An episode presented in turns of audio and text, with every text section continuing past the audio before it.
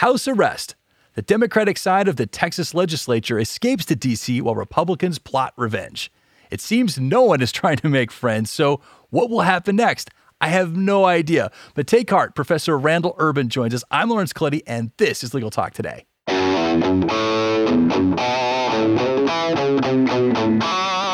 Welcome back, listeners. Thank you for tuning in. We've got an unusual episode today, which I'm sure you heard all about the news. But before we get into it, we need to thank our sponsor, Nota.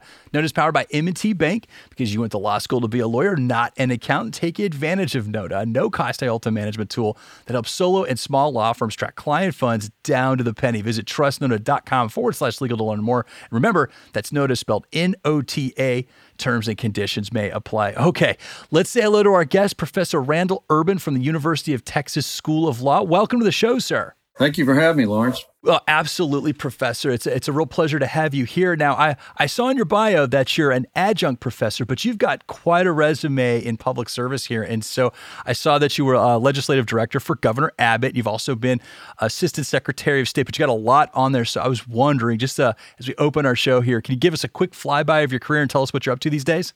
Yes, I've been uh, graduated from the University of Texas Law School in 1981. Was in private practice for a while, and then ended up in uh, public service, and have been in and out of uh, government and around it as a lobbyist and a lawyer for the past 35 years. Excellent, excellent.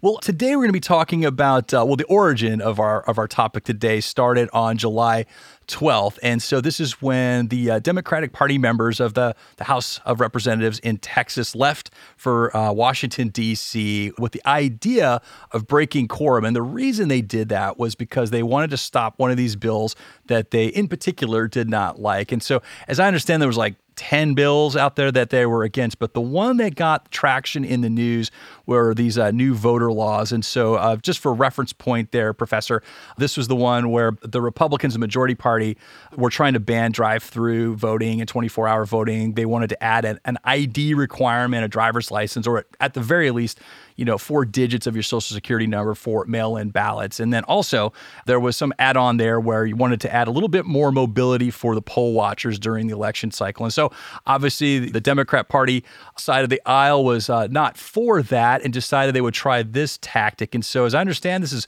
going to be sort of an ongoing saga. So, my opening question to you, Professor how long are the Democratic Party members out there going to be in D.C.? Well, my guess is that they will stay for the duration of the special legislative session called by Governor Abbott. The special session is constitutionally limited to 30 days, so if they come back after the 30 days expires, they wouldn't be subject to the quorum call. However, the Texas governor can call unlimited special legislative sessions, and Governor Abbott has indicated that he will continue to call them until the election legislation is passed.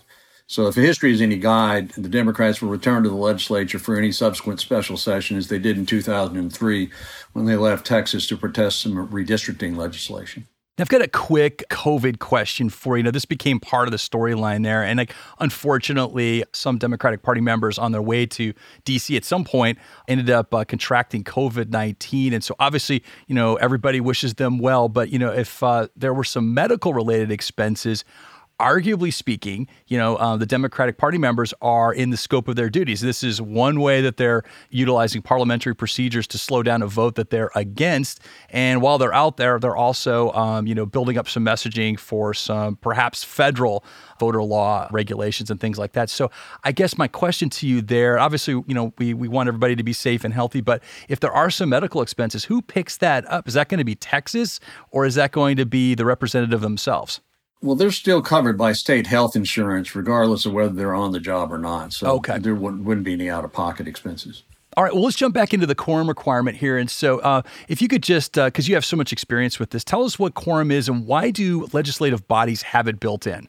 Well, right. Uh, the quorum requirement is essentially a minimum number of legislators to be present so they can do business. And it, it's there to ensure that a sufficient number of legislators are present so you have you know, uh, deliberations and you can pass and uh, defeat legislation. The U.S. Congress in over 40 states set the quorum at a majority of all members. Only Texas and a few other states set the quorum at two thirds. And some scholars believe that the two thirds requirement in Texas reflects a general distrust of the legislature stemming all the way back to its days as a republic. And they say that the larger quorum requirement prevents legislation from, from being passed quickly by minorities with little deliberation. It's essentially a, a protective requirement. Now, what does that mean? So, if, if you don't get your quorum, are you just at a, a legislative standstill until, uh, say, in this case, the minority party returns? Right. Without a quorum, the House may not conduct any business except that necessary to secure a quorum. Now, the Senate has, can and has continued to do business and has passed many of the bills on the governor's special session legislative agenda. It hasn't been affected by the absence of a quorum in the House. But the issue is that the House can't take any action on them until there's a quorum secured. Now, it's in a politician's nature to disagree all the time. They're a lot like lawyers in that way. And that's probably why there's a lot of crossover in the professions. But, you know, why doesn't this happen more often? If, if you can cool down a legislative session, you know, why doesn't this happen all the time? Well, both sides have uh, kind of turned this election legislation into the holy grail. The Republicans consider it an absolutely necessary measure to enact, and the Democrats are similarly determined to kill it. And this has evolved from a disagreement to an argument about the core of the state's principles. So this is becoming like the Hatfield McCoys, right? It's it, it, it looks like it. Has there ever been any talk about you know changing this House rule? You know, instead of going more towards like a simple majority as opposed to one of these. Uh, is, is that considered a supermajority? Well, it's it's two thirds is it's a it's more of the supermajority. It's it's a two thirds requirement, and it's in the Texas Constitution. So there have to be a constitutional amendment to change it and it's been in the Constitution since its original iteration in 1836 to the present day. Okay. And so I don't think that uh, we're going to change the two thirds uh, quorum requirement anytime soon.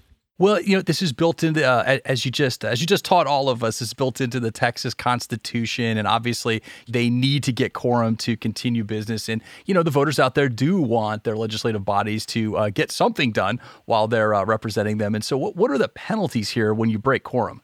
Well, there are no criminal penalties for doing so. And the only sanction is that they are subject to arrest under the House rules. And let's put that into context. The U.S. Constitution provides that Congress may, quote, compel the attendance of absent members in such manner and under such penalties as each House may provide, close quote.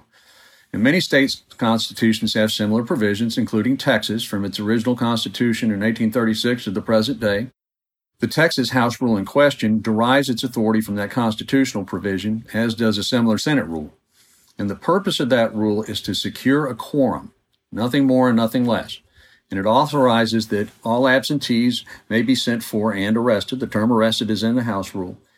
But let's make sure we get back to the context. It's just to secure a quorum. So this is not an arrest in the sense that you robbed a bank and the offender is handcuffed and taken to jail because they're deemed to be a, a danger to the general public. The arrest is merely for the purpose of returning the absent member to the House chamber to constitute a quorum, and that's it. Now, do they have any other tools? Can they seize property? Can they dock pay? Are there any other options there? Well, the House has authorized warrants for the quote unquote arrest of the absent members, as we discussed before. And essentially, the House rule provides that the House Sergeant at Arms or an officer appointed by the Sergeant at Arms is authorized to secure and retain their attendance. But they can't seize property or file any criminal charges or even really any civil liability charges. None would accrue from uh, from this. It's it's essentially a violation of a House rule. Okay, okay. No, we've all heard the expression one riot, one ranger. And so, you know, what stops Governor Abbott or the Republican majority from sending the, say, the Texas Rangers up to uh, Washington, D.C. to bring their, uh, the rest of their house back?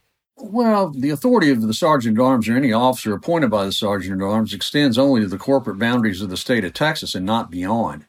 That's why the absent members in 2021 and the ones in 2003 before them left the state.